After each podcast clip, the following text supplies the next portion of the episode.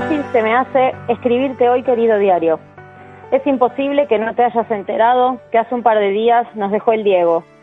Sí, como escuchás. Ese día que parecía que nunca iba a llegar porque el 10 se encargó mil veces de gambetear a la tan temida muerte.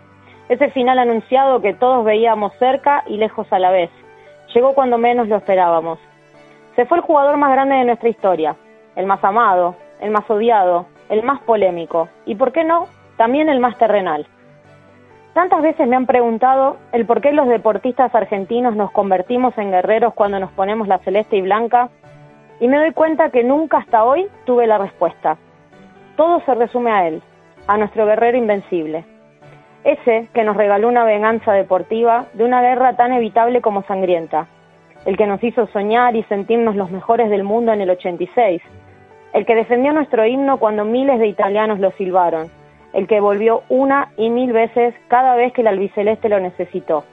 Sin quererlo, él nos enseñó a querer y a honrar la camiseta. Soy de la generación de deportistas que creció con su leyenda. Hoy, después de su partida, es más fácil entender por qué al gran Vela, que fue durante 16 años el mejor del mundo, aún le tiemblan las piernas cuando juega un mundial. Son más fáciles de explicar las lágrimas del mítico Seba Nerone, allá por 2014, cuando en la que resultó su despedida de la selección nacional consiguió el punto decisivo en la final contra España. O simplemente entender por qué tantos deportistas argentinos seguimos poniendo dinero de nuestro bolsillo para ponernos la querida celeste y blanca en cualquier rincón del mundo. Ahora lo veo claro. La mejor enseñanza que nos dejó Diego fue que a la Argentina hay que defender la capa y espada, amar nuestra camiseta por sobre todas las cosas, salir a la cancha a jugar con pasión y corazón. Ese es nuestro mayor anhelo cuando somos pequeños y el mayor orgullo cuando alcanzamos el sueño de envolvernos en los colores más lindos. Y hablando de leyendas argentas, te cuento que el fin de semana tuve la suerte de ver en acción al que seguramente sea el jugador más talentoso que haya visto nuestro deporte.